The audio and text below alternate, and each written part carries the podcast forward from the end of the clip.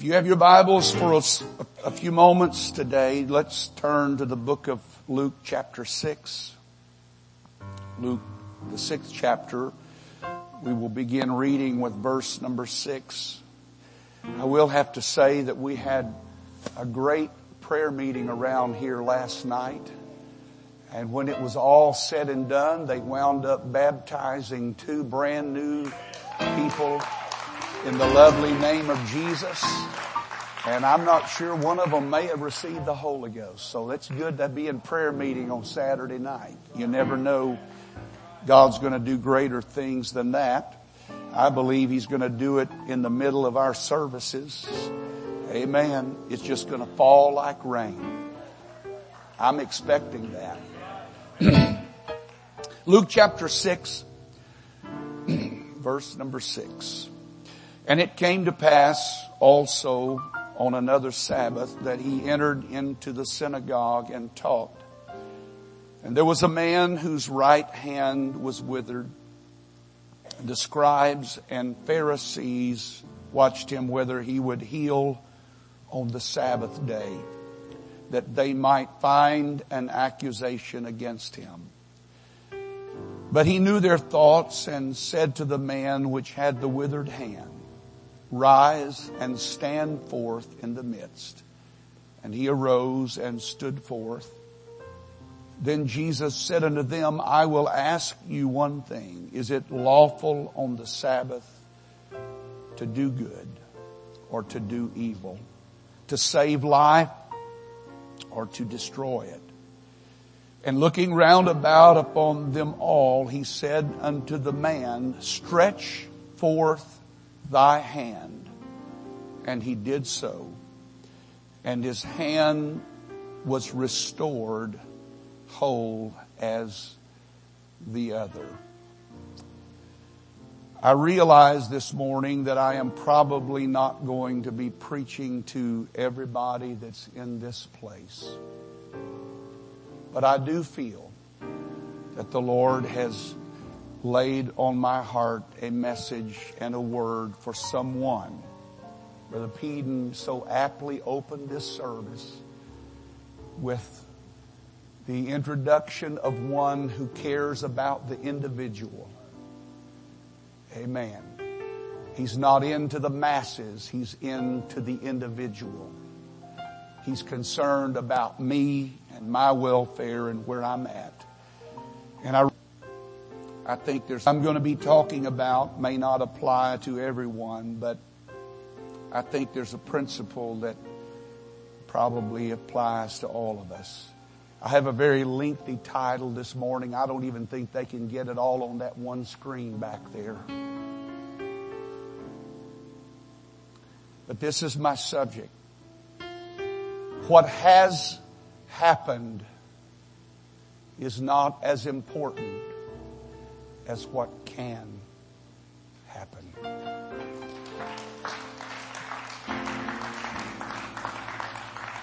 Would you say that with me? What has happened is not as important as what can happen. Would somebody believe with me this morning that God's going to do something before this service is over that will lose somebody in this building? Would you do that right now? Lord, we love you and we believe you and we put ourselves in your hands right now and ask you to use us for your glory and to touch the heart and life of someone in this building in Jesus name. And everybody said amen. God bless you. You may be seated. this is one of seven miracles that are recorded to have taken place on the Sabbath. If you go through scripture, you will find that there are six other than this one that are recorded. Mark, Luke, and John, uh, penning, bringing into our remembrance things that happened on the Sabbath. In Mark 1 and 23, the Bible speaks of an unclean spirit that was in a man being cast out and he being put back into a right state of mind and life. And Mark 1 and 30 tells us about Peter's mother-in-law who was sick of a fever and unable to minister. In Luke 13, uh, we are told of a woman who had a spirit of infirmity for 18 years and was bowed together and Luke 14, we meet a man, the Bible said, who had the dropsy and in John 5 we are introduced to a, a man who lay by the pool Bethesda who was impotent, unable to get to the water. John 9 he talks about a man that was born blind and yet the Lord restored his sight. When I looked at those seven miracles that happened on the Sabbath, there is only one of them that we probably know the name of the individual and that would be Peter's mother-in-law. The others are simply introduced to us as a certain man or a certain woman. And so it is with our text. It introduces us to a man without a name, but not without a problem. Amen. A man with a name that we do not know. He is simply the man with the withered hand. And so many other instances are in scripture that it's generic, it's left open to the imagination. I believe that perhaps the reason for that is so you and I could identify with that certain man or certain woman.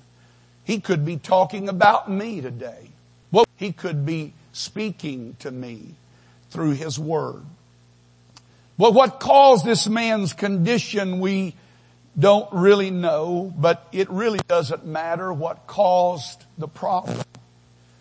It doesn't matter what caused the issue. Uh, perhaps just life. I, I don't know. Things can happen in life that wound us and hurt us things that happen in life that strike us in the most vulnerable places and we are not the same. But the causes of life's woes are not to me as important as the cure for life's woe.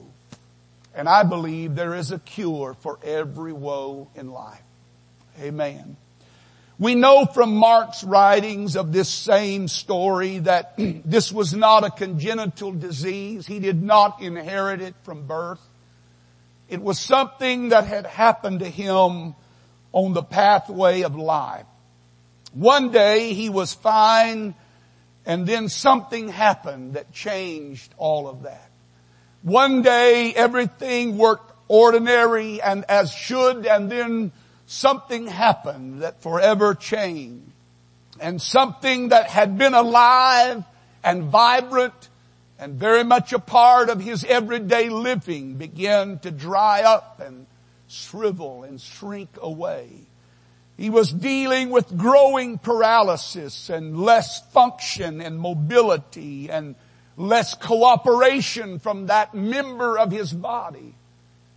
And so it was. Luke tells us that it was his right hand, important to me simply because the right hand was the hand of power or it was the hand of contract. It was the hand of authority and validity.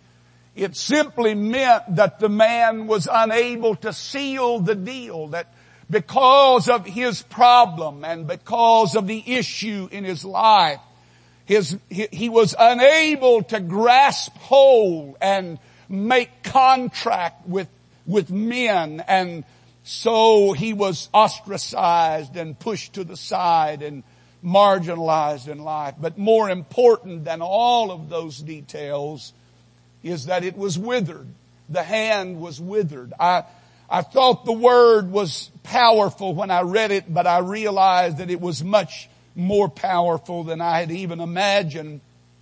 When I began to dig into the meaning of the word and I found that the root of the word comes from a word that indicates a loss of blood flow, something deprived of its natural bodily fluids, a cutting off It means to desiccate. It means that something dries up. Something declines. Something withers. It wastes and weakens in a process of time. Not an overnight thing, but a process of time. There is the shrinking and the shriveling of the hand so that it becomes of no use. And it speaks of a long-term process, not a sudden thing. It was progressive. It grew colder. It grew less responsive. Somehow I feel like perhaps it is because of the gradualness of this thing that we often lose the significance of what it represented because it wasn't a sudden disaster or catastrophe. This man learned to live with his handicap. He learned to live with his limitation and every day it was a little less than the day before, but as time goes on, it's amazing how you adjust to these things and you get used to living that way. It's amazing. I remember sitting in a restaurant one evening and um, the lights were normal and then all of a sudden at five o'clock, boom, somebody hit a button somewhere and the lights dimmed. Uh, you couldn't read, uh, get the menu up like this. We're trying to get our phones out. But you know, it's amazing sitting there for just a little while, how my eyes soon grew accustomed to that darkened state. And I could read not maybe as clearly, but I could still function. That's what happens to a lot of people in life. It's not a sudden thing that happens. It's something that goes on for years in a person's life. And they get used to it being that way and they think that's the way it is. And that's just the way my life is. And so it was with this man. It just progressively got worse and worse and colder and unresponsive, more and more unworkable every day. But though there are some things that we can surmise about him, there's one thing that I've never been able to get clear in my mind. I know that there are some who believe that this handicap was an indication that he was unable to work, but I find nothing in scripture that indicates that. He could work, just not as efficiently as he used to. He could still function, but he wasn't as effective as he once was. Life was simply limited and he had learned to live within its limitations. It had been reduced in some manner and he had learned to live in this incompleteness or this narrower way of life. He could not grasp or hold on to anything with that hand, but he could with the other hand. And it's like it is in most cases of the human body when there's a loss in one area, the other parts of the body try to make up for its deficiency. He was incapable of doing what he should have been able to do, but he grew accustomed to that. His problem affected him, listen to me, his problem affected him, but it did not stop him. Amen. The withered hand did not stop life. It wasn't a train wreck but it simply limited its potential. It did not keep him from living. It simply kept him from living up to the possibilities that were inherent in his own life. Yet in spite of his problem, it appears that he still did a lot of normal things that everybody else does. And one of them was he kept going to church. You see, withered things cannot keep you from coming to the house of God, but they can sure hinder you from enjoying the blessings once you get there. Amen. A withered hand didn't stop him from living. And yet he comes to the house of God and he is found to be wanting. Withered parts do not keep us from coming into a place of help, but it often keeps us from enjoying the blessings that are available there. They do not stop you from going on with life. It just prevents you from experiencing life at its greatest and at its optimum level. It didn't affect his whole body. It was just his hand. And sometimes because it's not that big a deal, that's exactly what we make it, not that big a deal. But can you understand this simple preacher today when I tell you that God wants you to be whole? I, I, am amazed at how many people that I have known in my spiritual journey that felt like that their incapacities were things that they just had to learn how to live with. And they failed to understand that one of the things that Jesus did more often than others when dealing with the infirmed was to make them whole. He put them back in the order in which their lives should have been. He put things back into a working order as it ought to have been. It is not the will of God for you or I or anyone else sitting on these pews to live on some lesser level and just get by and come to church but never really experience the fullness of joy. Never really have a breakthrough in our life. Never be able to push beyond those hindrances that so affect our life. It is not the will of God. If there's anything that I can tell you this morning that God has come into this place to loose some of you and to heal that withered part of your life and make it whole so that it will function. I'm here to tell you that there's life after trouble. There's life after disappointment. There's life after being knocked down. There's life after being crushed. There's life after all of the pain and the turmoil there's life beyond that. And not a limited life, but a full life. Can I tell someone here today that it really doesn't matter what has happened to you? I, I'm not trying to make light of that and please don't misread what I'm saying. I'm not saying that it doesn't hurt and I'm not saying that it didn't affect you, but what I'm trying to get you to understand is what happened to you isn't near as important as what God would like to do for you today. Hallelujah. I wish I could get some of you to believe that. I wish I could get you to buy into that. I wish you could get hold of that that what has happened to me, quit living in what has happened to you and start experiencing what can happen to you. God can heal you. He can make you whole. He can make every part of your life work as it's supposed to work. He can put you back in a place of usefulness. He can put you back in a place where you fulfill your destiny. Come on and clap your hands to the Lord and give Him praise right now.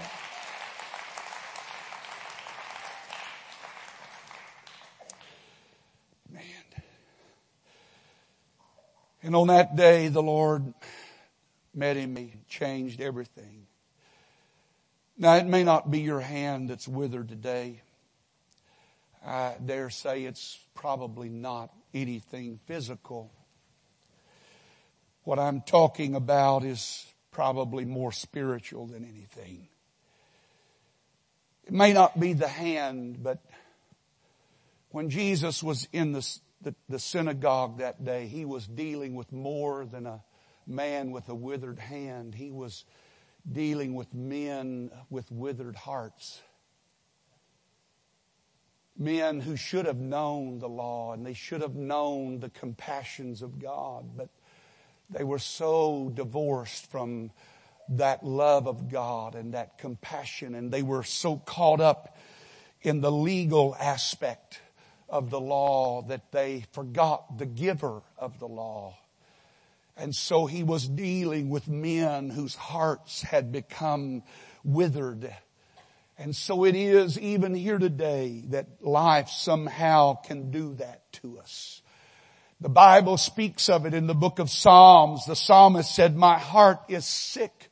It is withered like grass and I have lost my appetite. There is a coldness and a hardness that creeps into life and it comes over us gradually. Love grows cold and we, we, we disconnect and we, there's a hardness that begins to rise up in us. We become disengaged and we're divided in our loyalty and in our thinking and hurts have a way of doing that. They have a way of callousing us over and feelings that ought to be there are somehow uh, they, they're anesthetized, so to speak, and they're made unable to respond and the, the tenderness that was once there and the love that used to flow out is no longer flowing because the heart has been hardened. It's withered. It's, it's unresponsive even, even now. There's a, there's a part of you that hears the intellect, hears what the preacher's saying, but the heart seems unable to respond. And, and if you don't get the heart and the mind together, working together, the good work of God will never be accomplished in your life. Somehow there's gotta be a connection between what goes on in the mind and what happens in the heart and it was on this level that he was dealing with these men. He said you may not have this man's problem, but you have a bigger problem because your heart the most important part of your being. I can't touch it anymore. I, I can't move it. I can't affect it. I can't reach it. I can't touch it. I can't move it any longer. Withered hearts can come because of life's harshness and life's unfairness and its inequality. There's just some things about life that can put an edge on you. Amen. It's really quiet right now, but I'm comfortable. I feel the Holy Ghost. I know what God gave me to preach today. Amen. There's some people in this building right now that need God to work on your heart for a little while today. You need God to massage it, break that callousness away and, and, and that hardness. He, you, you need to let him do something today that would so move that heart that tears could flow again, that there would be something move him when people that would convict you and make you want to reach out to him. When people try to love you, you push them away. When people try to draw you close because you've been hurt too many times, you keep them at a distance.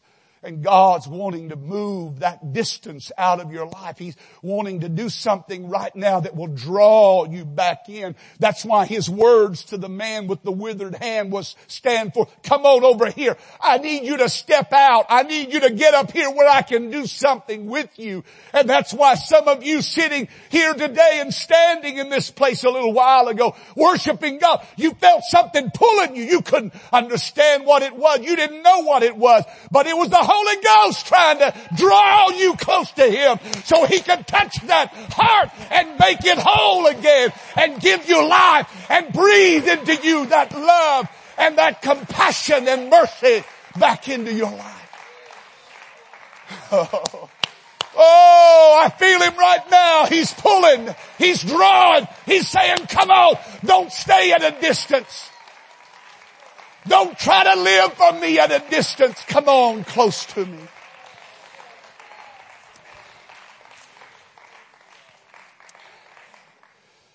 Maybe it's not your heart that's withered.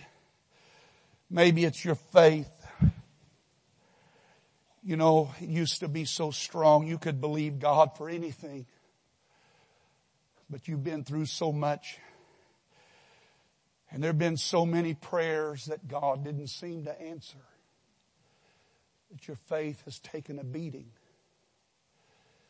It's not as strong as it used to be. As a matter of fact, you kind of, you try to keep it hid most of the time. I'm sure that man did the same. You see, it's easy to hide a withered hand. You can come to church and look like everybody else. You can smile. You can even worship. You can sing all the right words, but not have the melody. Man, it's, somehow it never gets here. Faith that was boundless. Faith that could believe God. Some of you sitting on these pews this morning, God has used you in miraculous ways in the past. But that's been the past. Something happened. Something crushed that faith. Something put it down. Something pushed it to the side. Loss.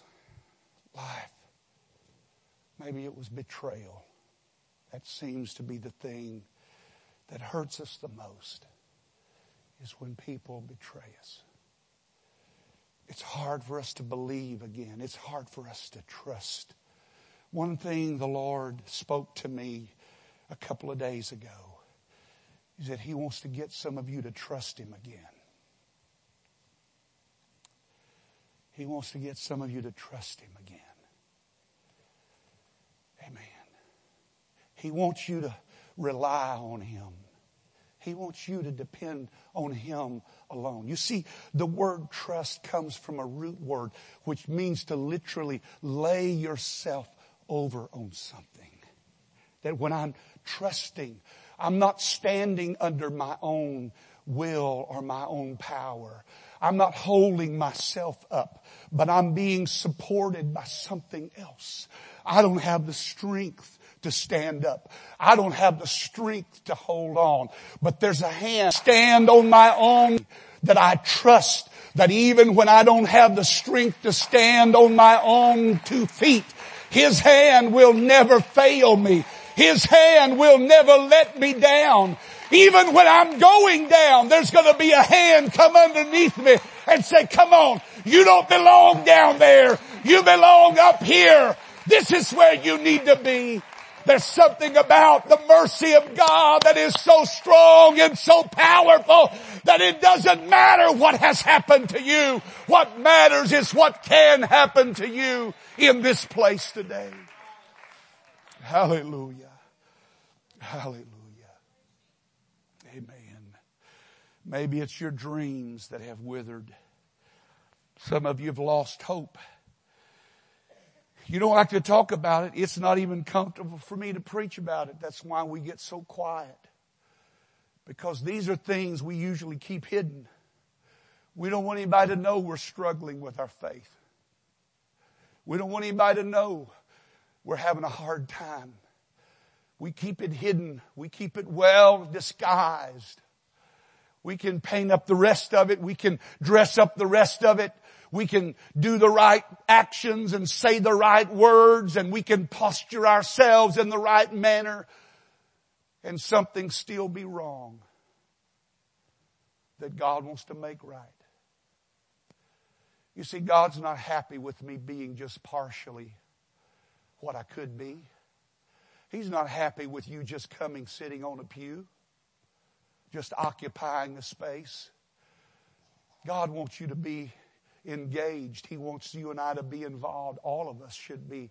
We, we should all be epistles written and read of all men. We should all be a witness. We should all be people who are reaching out to others that don't know the Lord. There shouldn't, we shouldn't allow something that's happened to us handicap us and marginalize us when some of you have the greatest testimony that anyone could even imagine. But you know what the devil does? He tries to take all of your failures and everything that's gone wrong and everything that's happened and he uses them to press you down and say, uh, you, you, you, you might have a testimony, but you're never going to be able to give it out because of this and this and this. And the Lord said, I want to free you from this and this and this because the world needs to hear your testimony. They need to hear the witness of what God can do. He can raise you up from brokenness. He can heal hearts that have been put down and crushed to life. He can do something in your life that will put you on an upward path out of that misery. Amen. So it doesn't matter what's happened to you. What's more important is what God wants to do for some of you this morning. I'm not asking you to do something for me. I'm asking you to do it for you. Alright?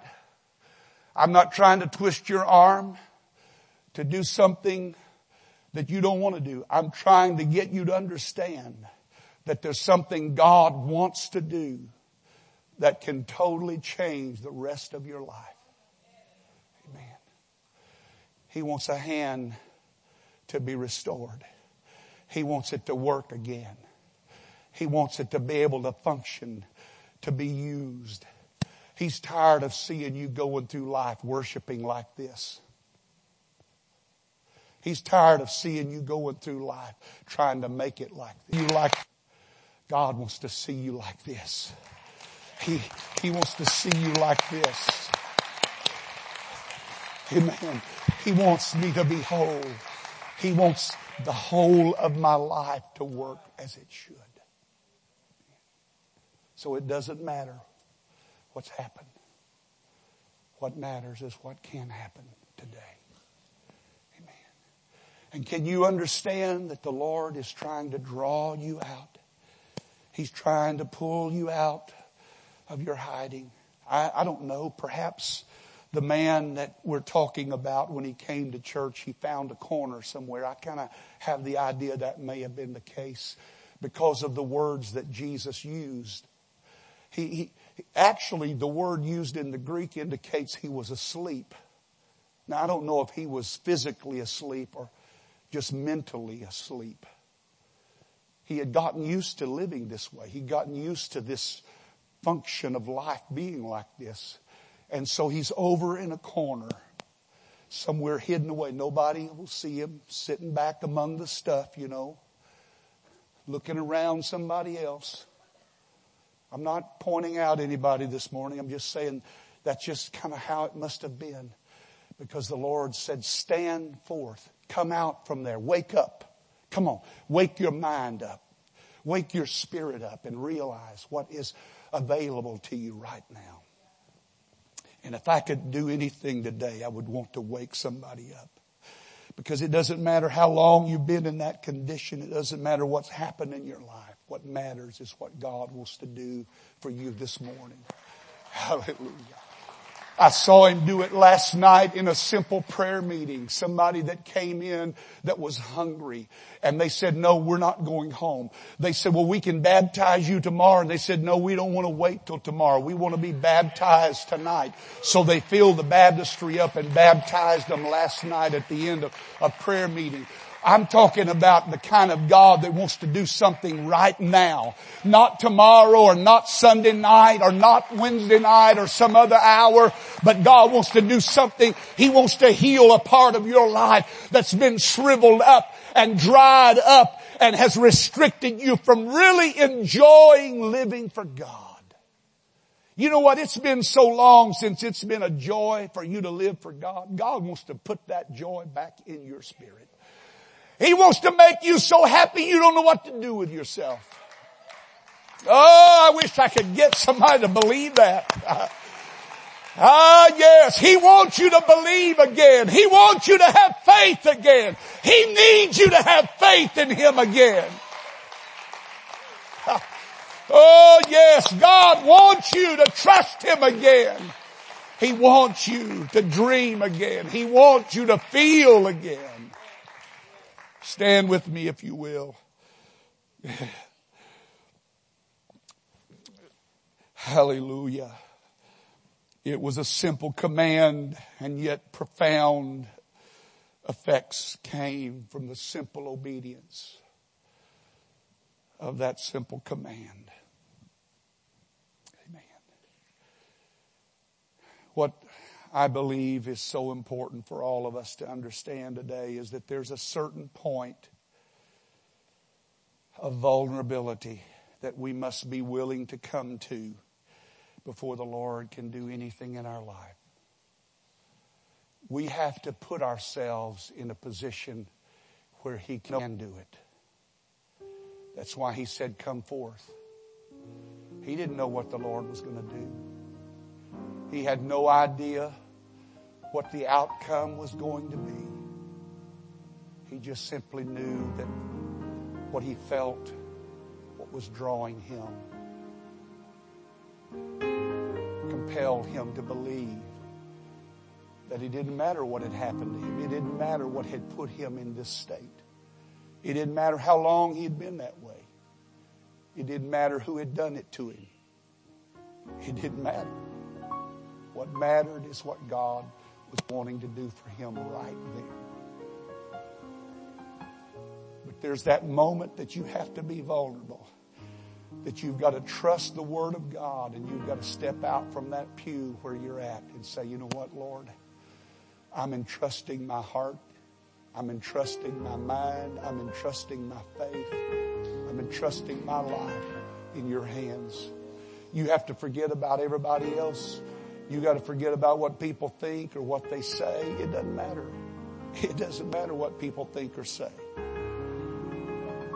I'm sure there were thoughts on that day, but it didn't, doesn't even record what anybody thought or said that day. The only thing that mattered was that he responded, that he put himself in a place where the Lord could take care of a problem. All I'm asking you to do today is just put yourself in a place where God can touch you. He can put his hand on that heart. He can put his hand on your mind. He can speak a word of command to faith and it live again. Just as he commanded Lazarus to come forth, he can speak faith, come forth. and that faith that has been dead, dormant in my life can rise. It begins to breathe again. Amen. Amen. Reach over and take somebody by the hand right now. The Holy Ghost is here right now. In the name of Jesus. Lord, I can't do what needs to be done right now. I've done all I know to do. I've just been a messenger, Lord. But right now is your time. Hiro Romondo Loborata.